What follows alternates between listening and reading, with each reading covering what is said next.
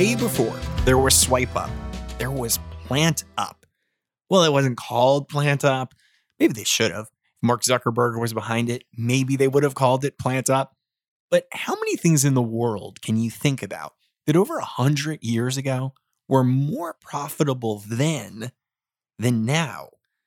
There's not many, but part of the story of dahlias has to do with that confusion of the highest regard and a lot of people trying to get that one-upmanship, or, you know, as we would call it now, get that shine.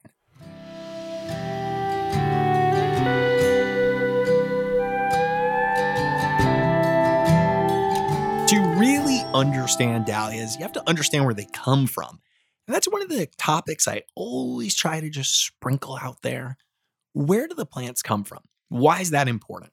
Number one, you know where the plant comes from. You sort of know what it wants, right? If it's from Central America, well, heat's not going to be a real problem for it, is it? Because it's a hot part of the world. If it's from northern latitude places like Northern Europe, well, heat may not be its favorite thing because that's a cooler part of the world. For dahlias, it all starts in Central America with the Aztecs. And some of the first recorded history we have, at least, and when I say recorded history, I'm talking about illustrated elements that involve what looked like a dahlia flower, was as far back as the fourteen hundreds. And what we know are two things. They were used for a food source, because remember, another important thing to keep in mind about dahlias, they're in that tuber family. So the same thing as potatoes, and potatoes also originate in South America and Central America. So that's where the dahlia first got its literal roots. It was inedible. But then the flower was used for ceremonies and different things.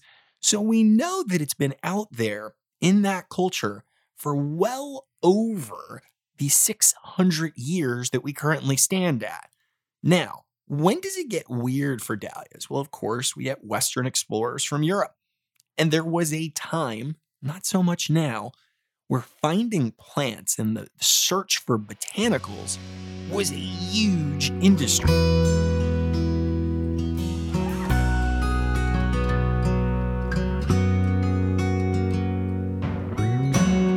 Plants were a big business. They were only a big business because of, at the time, people wanted like pretty flowers, but there was also still the medicinal connection to plants. So there was also the thought of what element could maybe this rare, unusual plant from the newly discovered world create for us that we could profitize off of? So occasionally we want to wax poetic about what the motives of some of this was in the previous parts of history. But at the end of the day, it was still about getting that paper. And that's where they were still at then. So as the Spanish start to explore Central America, the first dahlias make it over to Europe. And they get to the Royal Botanical Gardens at Madrid. And that is really where the dahlia starts its own precarious journey to get to the place that you and I know it today.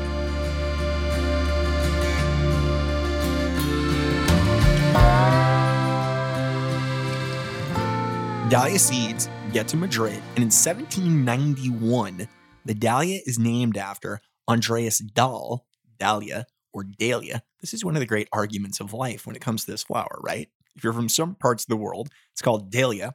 And if you're from other parts of the world, it's called dahlia. It really just depends. I mean, if we go by it, it wouldn't really be Andreas Dahl or Andreas Dahl. It's going to be, again, really depending upon your accent, where you're going to go. Either ones are acceptable by me. One of the big things to remember about this period of time for plant history and why it's important today, because we're going to get there, kids. This is an interesting journey. That the tremendous amount of pressure by these explorers and botanists was to discover something new. So there was always pressure because, remember, people are paying for this, right? You're taking this long voyage across the Atlantic Ocean or across the Pacific or wherever you're going. Somebody's paying for these tickets and you're being paid. And they want to make sure that you come back with good stuff, not the stuff the guy last week already gave us. Yeah, we saw what he brought back. Give me something new. That was the pressure here as well. So by the early eighteen hundreds, we're seeing the dahlias get traded around. Different botanical people are exchanging seeds, and now we're starting to see new species named all over the place. The original dahlia species, Dahlia Pinnata, was really the great, great, great, great, how many greats can we give here? of the current dahlias we know today. But here's what's interesting about that original plant. It was really prone to all kinds of variability. So at another point, they name a dahlia, Dahlia variabilis. What's variabilis? Variable. So it started to create a little bit of confusion in the dahlia world. As people were growing dahlias from seeds, they would see this variability, and sometimes the variability would be mistaken for a new species of dahlia, when it turns out that a lot of times that original one, Dahlia Pinnata, was just prone to that variability. So do we understand that, right? This is a key thing in the plant world, that sometimes that original species seed can just be prone to huge variability, not necessarily making it an entire new species of plants. Here's where we get on the money train. So by eighteen twenty-eight, dahlias are selling for somewhere between two dollars and fifty cents to twenty-five dollars per plant. two dollars and fifty cents in eighteen twenty-eight is equivalent to somewhere between about one hundred fifty dollars to two hundred dollars today. So think about that for a second. You can buy a bag of dahlia tubers, typically retail now, for about three tubers in the bag for about five dollars. Think about that math for a second. Reverse inflation for sure. This is why it's also always important to remember that gardens and plants, most of its early history is in that aristocratic universe, because those were the only people that could afford it. So the new plants meant two things. They were going to be pricey, and they were a status symbol. Things like dahlia were like the Mercedes of then. In eighteen twenty-eight, how did you know if someone was wealthy? You knew they were wealthy because they had the most unique and rare plants from all over the world, which meant they were people that knew about the new worlds, the new undiscovered parts of the universe that people were exploring and bringing these plants from, and you were a part of that journey. So it was a real showy piece of bling in around eighteen twenty-eight to have a dahlia growing in your garden.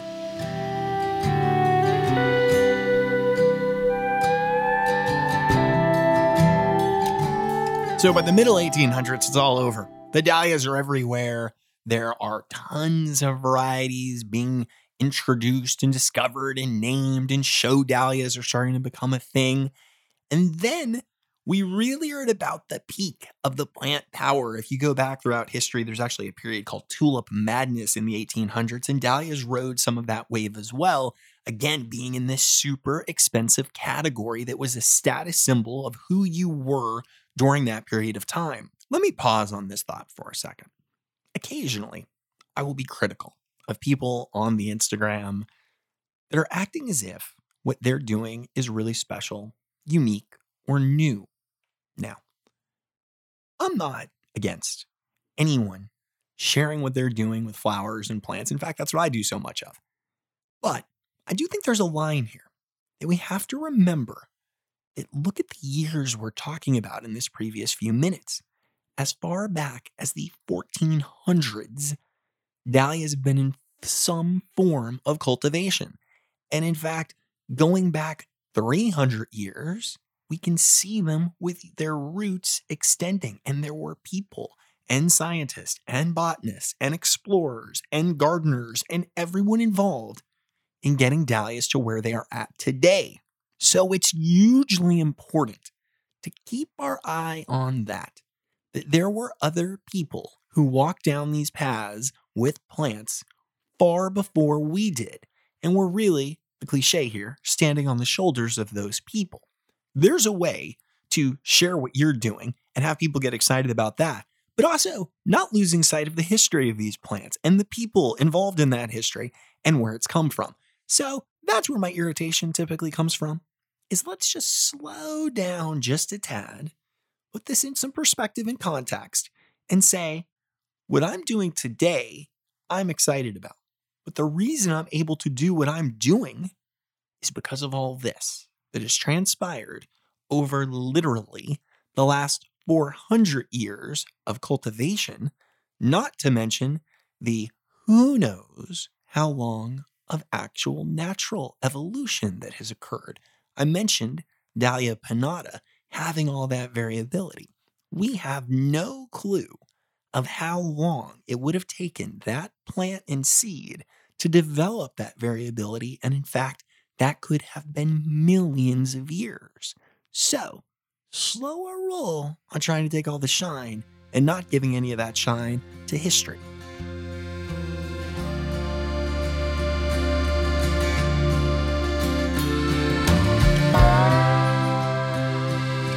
Let's fast forward to nineteen twenty-five. That is when the American Dahlia Society starts. They get classification from the Royal Horticultural Society in the U K.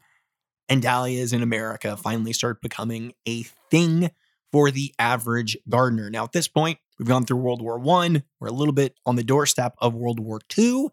And then after that, dahlias and all plants go to that back seat that I've mentioned so much before about roses and everything, that that's a real changing period in gardening. We go from an aristocratic pursuit in the eighteen hundreds to then the cottage gardens of the early nineteen hundreds. Then we have these two massive world events, and that shifts perspective, obviously.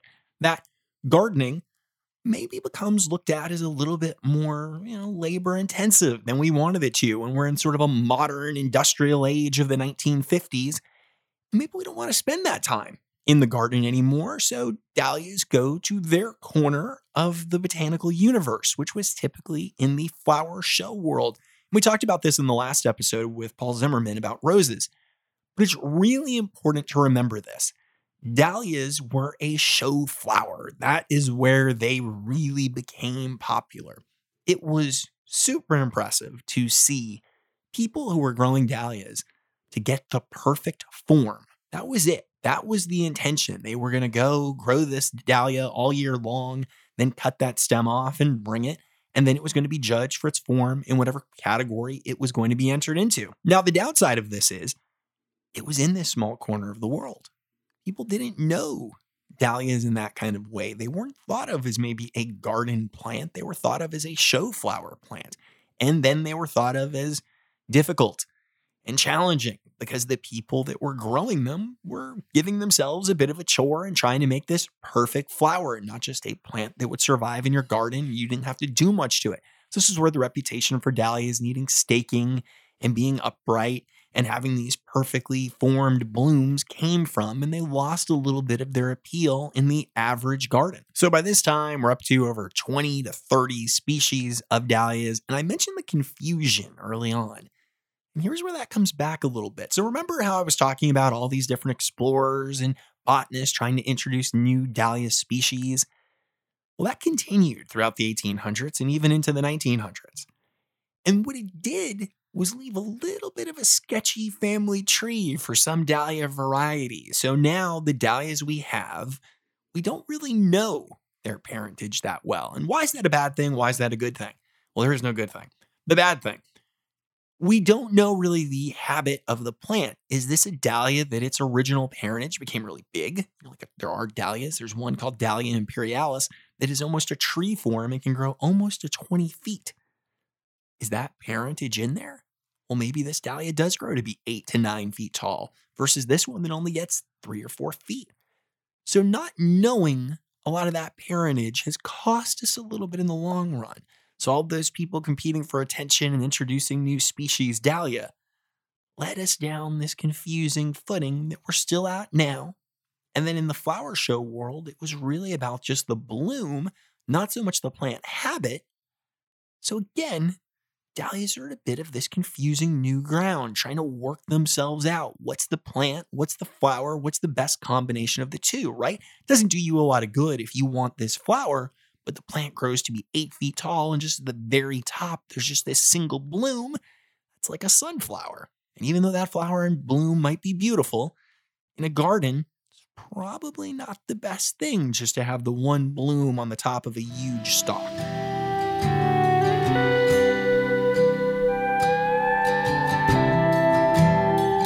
Which lands me to today. I grew six thousand dahlia tubers last year.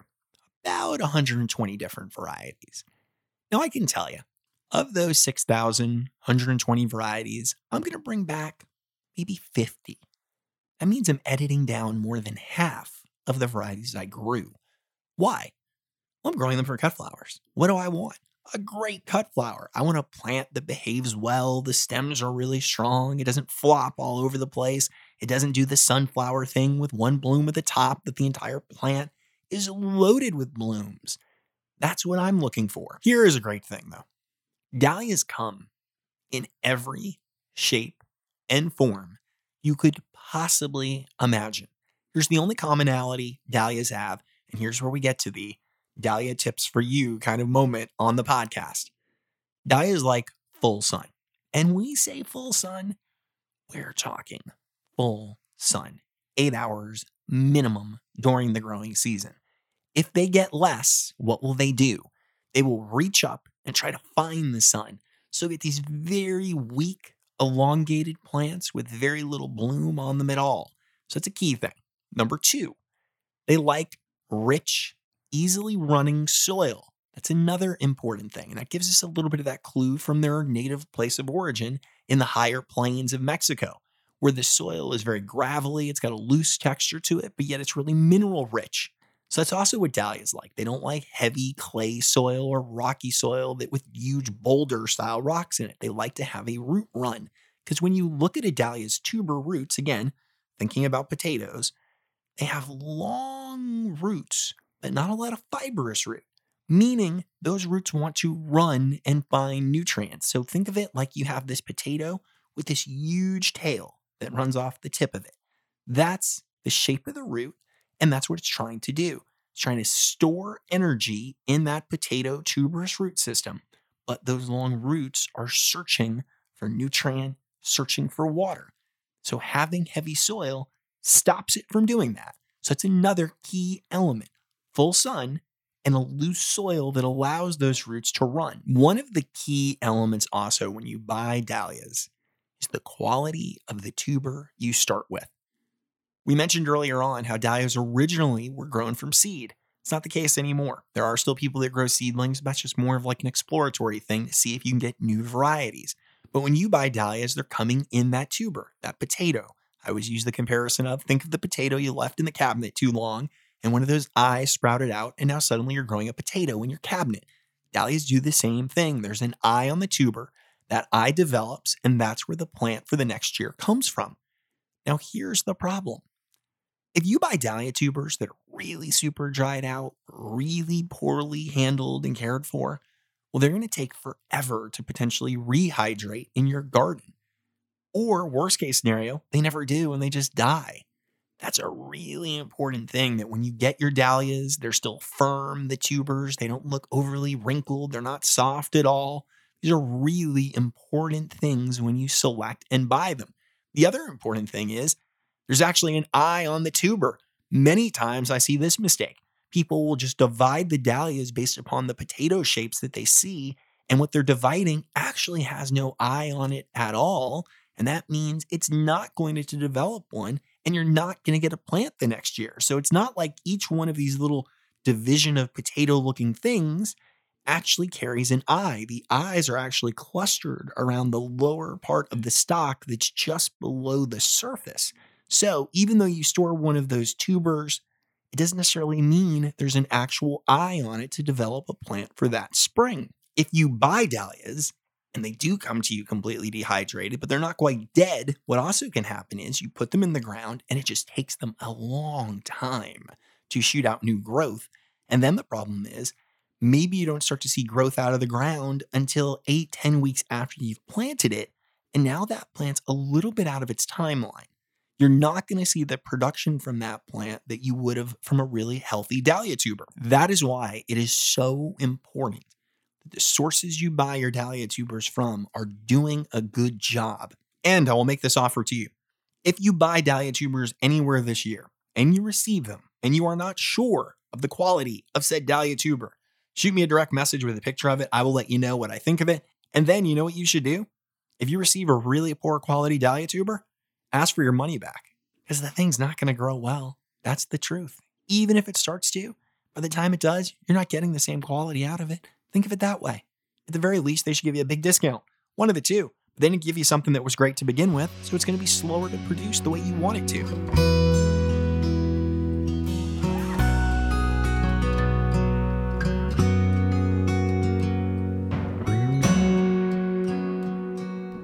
Another underappreciated thing about dahlias is they store a tremendous amount of water in their stalks. In fact, one of the original Aztec phrases for them was water sticks or water canes.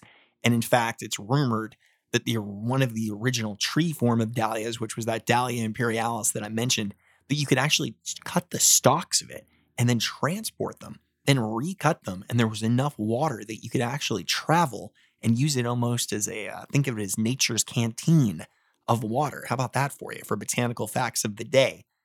The dahlias having that much water in them makes them really fans of two things. Micronutrients, really big thing, because they store a lot of water in that stock. And the more sweat that they have to do essentially during the heat of the day, and they're not able to keep that water, they will start to not perform as well. So they're definitely a micronutrient heavy plant, meaning they're not just about the nitrogen, not just about the potash. There's other elements in the plant world that are really important to them. You know, think of your own diet, magnesium, zinc, things like that, that dahlias really need. So when you feed them, it's not just a matter of hitting them with just general generic fertilizers. It's about giving them micronutrients because they're good at storing water where some plants aren't. That capacity to store water also makes them very easy and capable of dealing with hot weather. But when you do water them, it is important to water deeply, not surface shallow water, because again, they don't have a lot of fibrous roots to take up that. So deep watering when you do, about once a week, and that's it. You don't have to really be crazy with their watering needs as long as you don't go through extensive drought seasons. But once, maybe twice a week, if you hit that drought of a deep watering, is really what they need because they are going to store a tremendous amount of water in those stalks as well as the nutrient in those tubers. But when you fertilize with micronutrients, and that can be kelp, that can be seaweed emulsions, there's different products out there that you can use. I've talked a lot about them on Instagram of what products you can use. It is important to do that frequently. For me, my rule is I feed the dahlias during the heat of the season. For me, that's usually from July all the way through September. I'm feeding at least once a week. And how am I feeding?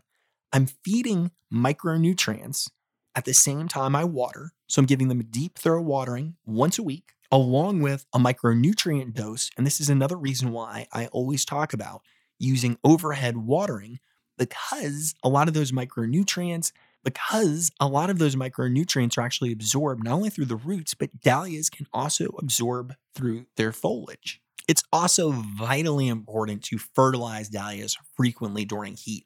Cooler parts of the country and the world where you don't have to worry about heat so much in like June, and it doesn't really kick in till like July, maybe you can get away with it a little bit later.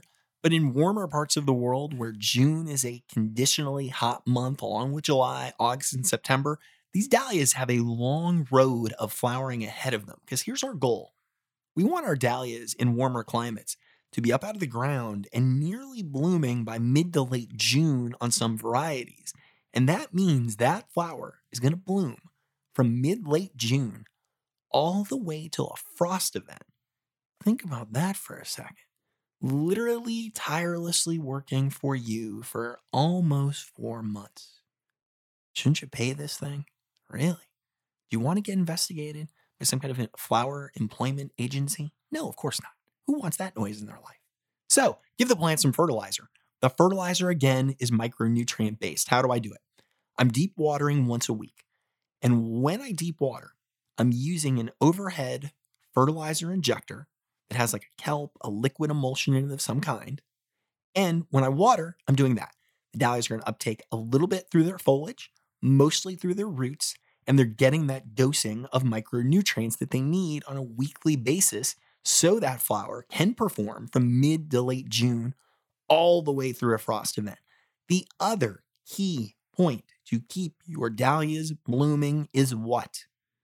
Cut the flowers. Yes, I know. This is a moment. Easy for me, right? I run a flower farm. So for me, cutting flowers is no big deal. But for you, you're in the garden. You see your dahlia at a distance. And you think to yourself, that is the most beautiful flower anyone has ever grown. But I don't want to take it. Won't the plant not like me? Aren't I taking its puppies?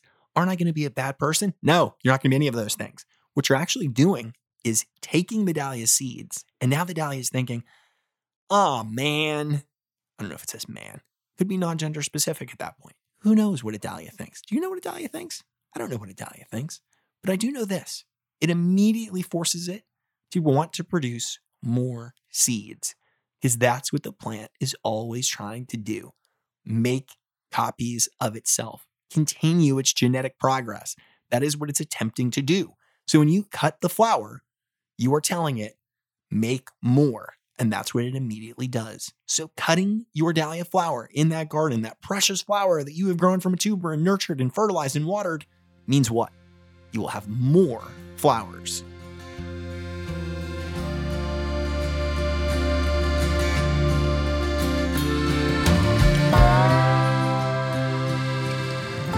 The other topic I want to pull back a curtain on a little bit that has annoyed me over the course of the last year, and you have to remember my view of this. So I really got into plants in a professional way in like two thousand eight, two thousand nine, and have steadily stayed so till today. And we're still doing it almost ten years later.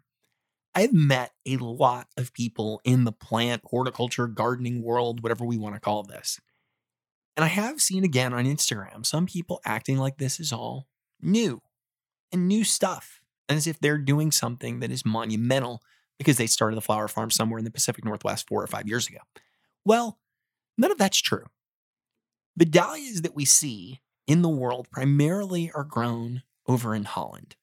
And the families over in the Netherlands have been doing this in some cases. As we started at the very beginning, some of this dates back to the eighteen hundreds. So these families have been growing things like dahlias and tulips and a lot of the bulb family or tuber family of plants for well over one hundred twenty-five years. And they are still the primary source for dahlias around the world, that they're growing those tubers. And if you ever look at it, it's just magnificent. Their production, the way they've got it down to a science, you can tell they've been doing it for over one hundred years because that's how refined their process is. And that's why, one of the reasons, if we look at this in a reflective way, dahlias went from being two dollars and fifty cents in eighteen twenty-six to less than that per plant today, because they got so good at it. That's another thing one hundred twenty-five years of practice can do. You almost become a victim of your own success. You get better at it. You make more of them. The supply starts to exceed the demand, and now the price of your own product is lower than it used to be. The irony sometimes of life, right? Deep thoughts again on every podcast. When we look at dahlias, it is still important to remember that, that you see people like myself and other people on Instagram with the pretty pictures of the dahlias and doing interesting things. But most of the time, the work and the tireless effort was in a farm in the Netherlands that may have been there for generations. It's a key element to always remember about this again, that that's where the dahlias are coming from. One of the changes in the last ten or fifteen years, and I think moving forward, we're going to see more and more of this. The grower of plants was anonymous for a long time. They didn't have a voice, the farmer. And we see this in modern ag- edible agriculture as well. People didn't know the farmer. You knew maybe the retailer. You know, it was the corner store, and now it's the grocery store, the mega store. Maybe it's Jeff Bezos and him shipping Brussels sprouts to your house. We don't know those farms that those products came from. In the last twenty years with buy local and supporting local farms, that has changed and it's gotten better. Flowers are that same way. We don't know the farm in the Netherlands who's supplying that flower farmer that you see in America who's showing you this picture of dahlia and taking all the credit for it all the time, do we? No, we don't. And that's a shame. That's going to change though. As we've seen, the farmer now, third, fourth, fifth, sixth generation, those people are saying, hey, wait a second. I know how to use social media. I can learn. I can figure this out. I don't think it's so good that we're anonymous anymore. So thankfully, we're seeing that change, and I'm hoping in the next few weeks here to have a couple of friends of mine who do have flower farms over in Europe on the podcast, and we'll talk to them about this exact subject, about the difference of where they were and where they're trying to go moving forward and changing some of the anatomy of how that industry works. So again, another thing to remember, dahlias, they didn't start in that flower farm or in your garden. There is a long history here behind that plant.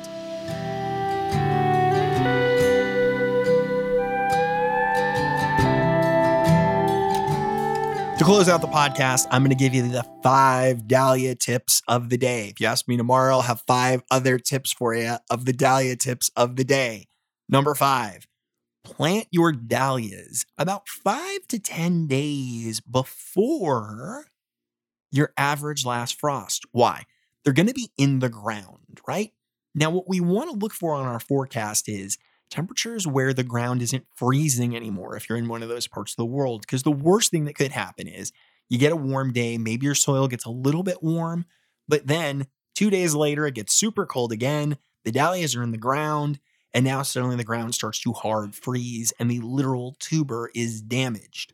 But if you're out of that part of the universe, which typically by that average last frost date you should be, then even if the dahlia is in the ground, but at night, let's say it gets to thirty-two, thirty-five, your ground's not going to freeze. So you don't have to worry about that part of it. Dahlias will only be damaged if two things happen.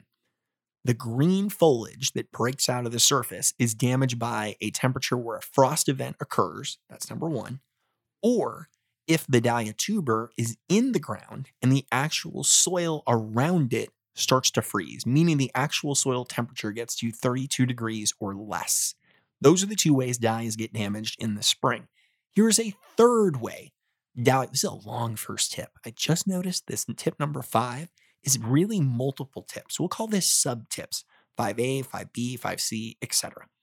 The other important thing with dahlias is that when you plant them in the spring, it doesn't suddenly start to get wet and cold for a prolonged period.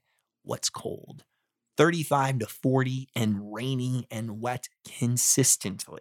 This is a bad thing. In particular, if you have heavy soil, this is a bad thing. Wet, cold ground can equal dahlia tubers getting wet and mushy and rotting. The key is look at your forecast. Everything will be different. Here in Tennessee, where I'm at, I have two things, right? I have an early warm-up that always happens. It is super rare that my ground here hard freezes over. Our average last frost date is between April tenth and April fifteenth. Meaning I can probably plant dahlias at around April first and get away with that, and it'd be fine. That's where up in colder climates, you may not be able to get away with that ten, fifteen day advantage that I'm getting. Hence why I may have dahlias in mid-June blooming, and you may not have dahlias blooming till mid-August. That's how different it is. And as anybody who has ever gardened or farmed or tried to grow anything or trying to dress for the wardrobe and you were trying to layer and it turned out it was hot or cold that year, who knows? Every year is different. That is such a big tip. Tip number five is pay attention to everything I just said. And remember, weather changes every year.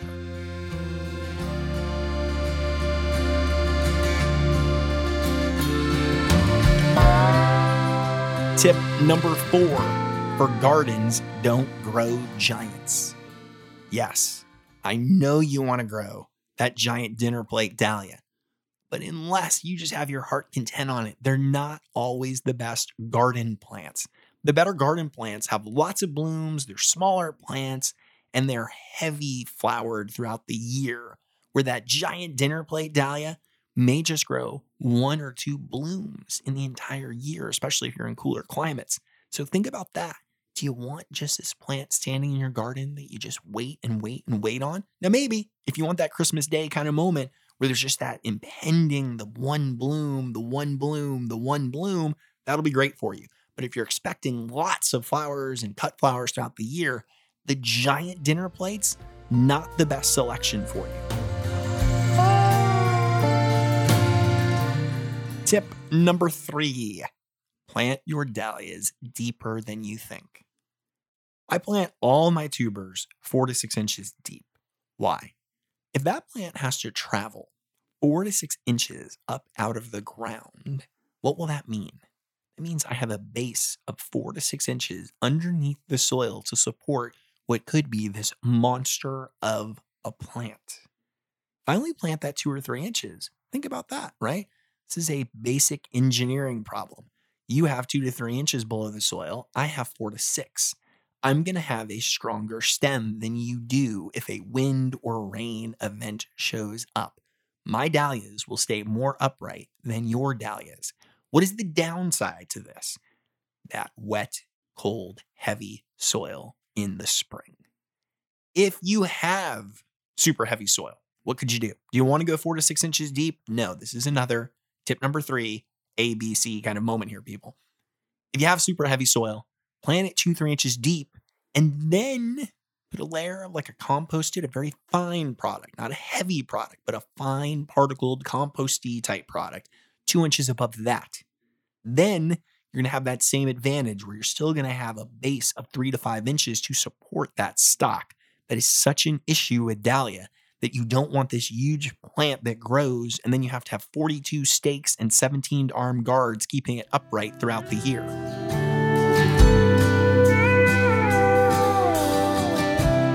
Tip number two ties into tip number three. Staking dahlias is a thing. Now, the giant dahlias, of course, are going to need more of that than these smaller dahlias. What is the best way to do this? There is not a best way to do this. This is the sad, unfortunate truth and time for a story. I have a friend of mine who I communicate with a lot about dahlias who grows them up in Pennsylvania. He grew a huge amount of dahlias this past year, and he put a good amount of money into a staking system. And when I say a good amount of money, we're talking in the thousands of dollars. And even though he did that, still had problems with a super wet spring, and still it didn't work flawlessly. So in a garden setting, stake dahlias in a way that doesn't stress you out. I mean, go get a big six-foot bamboo pole, go get some twine, just tie it up like you would a tomato. Don't worry about it. The other thing that if you keep cutting the plant, cutting those flowers, it's not going to get quite as big. The plant's not going to get quite as heavy, and it's not going to fall over as much. So the more cutting also increases the chance of you not having to see the plant fall over on the ground. But don't stress about staking. You do have to think about it because those big varieties, just the physics of them alone, do lend them to falling over, especially if you get caught in the situation where you get a big bloom standing on a plant and then it rains and then all that water weight is in there, then it is going to fall over. So staking dahlias, lots of techniques on it, but it's definitely something to consider.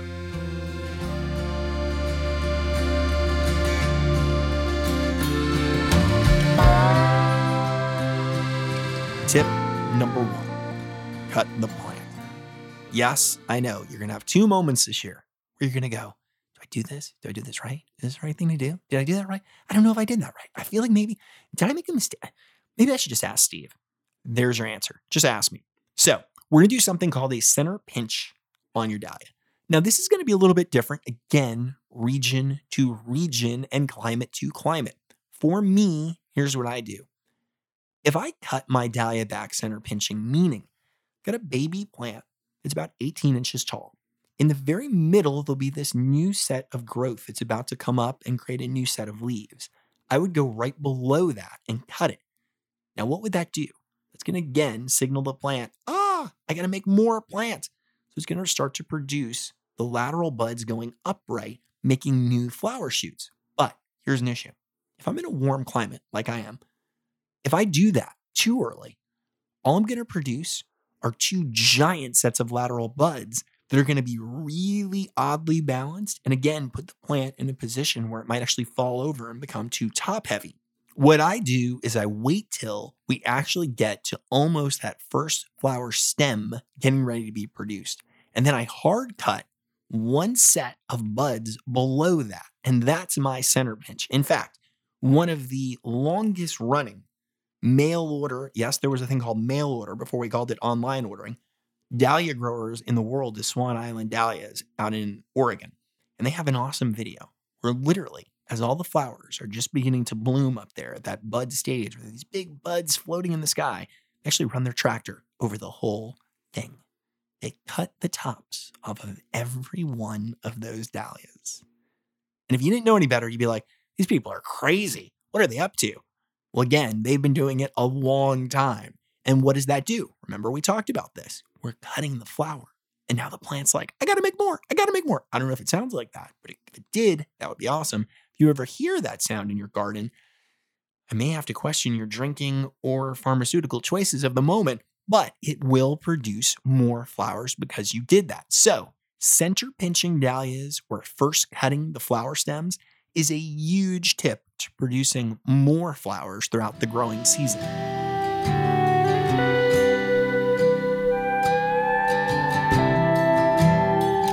I always love this wrap up on the podcast here. This is when I tell you all the smart things that we recap. It's sort of like the teacher at the end of the class going, all right, kids, it'd be a good teacher. Do you know some teachers today don't do the recap thing? I always question that. Also, I should mention that this is my friend Jeremy Parsons is the music that I use throughout this. You should definitely check it out. Amazon, Spotify, Jeremy Parsons with a P. The album is The Things I Need to Say. Just great music. Jeremy's a great guy, and you will never meet somebody who has more cat puns in your entire life than Jeremy. So he's good at music and awesomely funny, which makes him a great human being. But here's the wrap up of this. Dahlias, a long history with this plant. So when you plant them, remember that. You're just planting a plant. You're planting hundreds of years of history. And that's not a moment to give you more stress, but more appreciation. Think about what it took to get to that flower that you were growing. Say you're growing Cafe au Lait, the ever infamous. It wasn't Cafe au Lait or Martha Stewart that started it. It started over five hundred years ago with the Aztecs recognizing it as an edible food source and that the flowers could be used for ceremonies. And then it went another few hundred years back, and it was botanists and explorers selecting new varieties and naming them and fighting with each other to get the naming rights to new species and confusing the lineage of the genetic history of dahlias. But all of that is what led to Cafe au Lait. All of that is what led to me being able to talk about dahlias on Instagram. And all of that led to you growing that dahlia in your garden. I walk the cross ties of these old abandoned rails, wondering about the stories they could tell. I think of all the weight I carry on my own, and I try to empathize with all they bear. There's something about the sun that brings me back to life. It's just like staring in your eyes. And I can't tell you what it is I'm doing here. All I know is nothing's felt so right. So let me stay, feeling this way. I never wanna leave this state of mind, but there's not not for me to decide.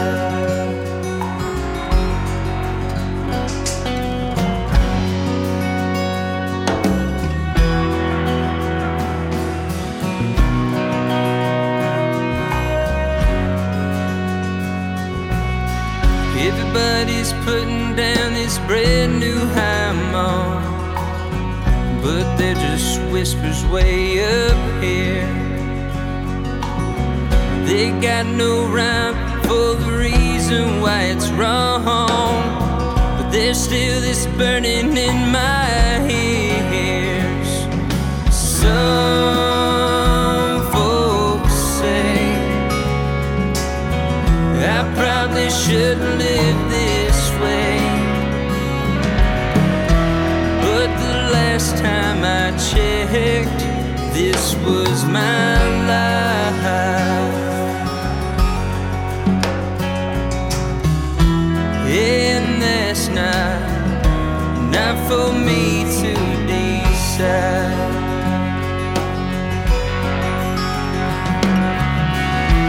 Everything that's mine is always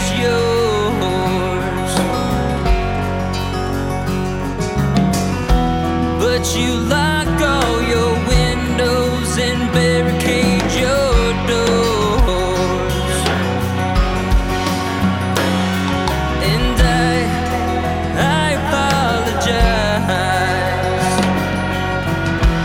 questions, they ain't justified.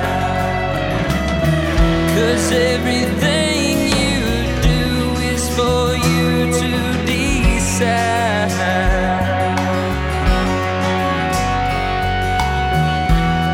Everything you do is for you to decide. It's for you to